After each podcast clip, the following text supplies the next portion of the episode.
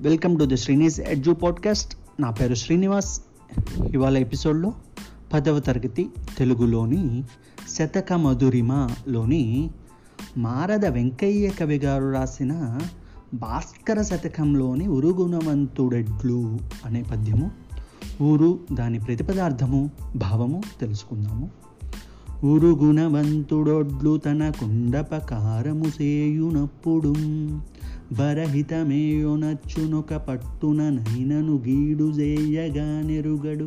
నిక్కమే కదా యదెట్లన గవ్వము బట్టి ఎంతయుందరు అగజొచ్చినం బెరుగు తాలిమి నీయదే వెన్న భాస్కర. ప్రతిపదార్థము భాస్కర ఓ సూర్యుడా!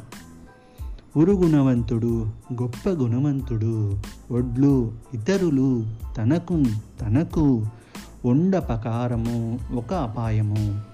చేయునప్పుడు చేసినప్పుడు కూడా పరహితమే ఇతరుల మేలునే ఉనర్చున్ చేస్తాడు. ఒక పట్టుననైనన్ ఏ సమయమునందైనను కీడున్ అపాయమును చేయగాన్ చేయటానికి ఎరుగడు ఇష్టపడడు.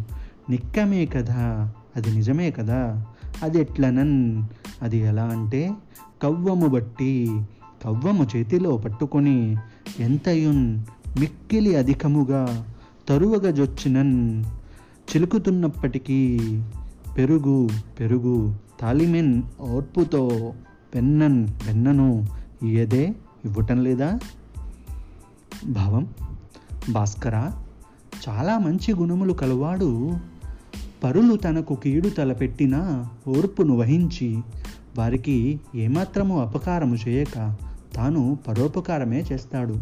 ఎలాగంటే పెరుగు కవ్వం చేత చిలుకుతూ ఉంటే ఫలితంగా అది కమ్మని వెన్నను ఇస్తుంది కదా.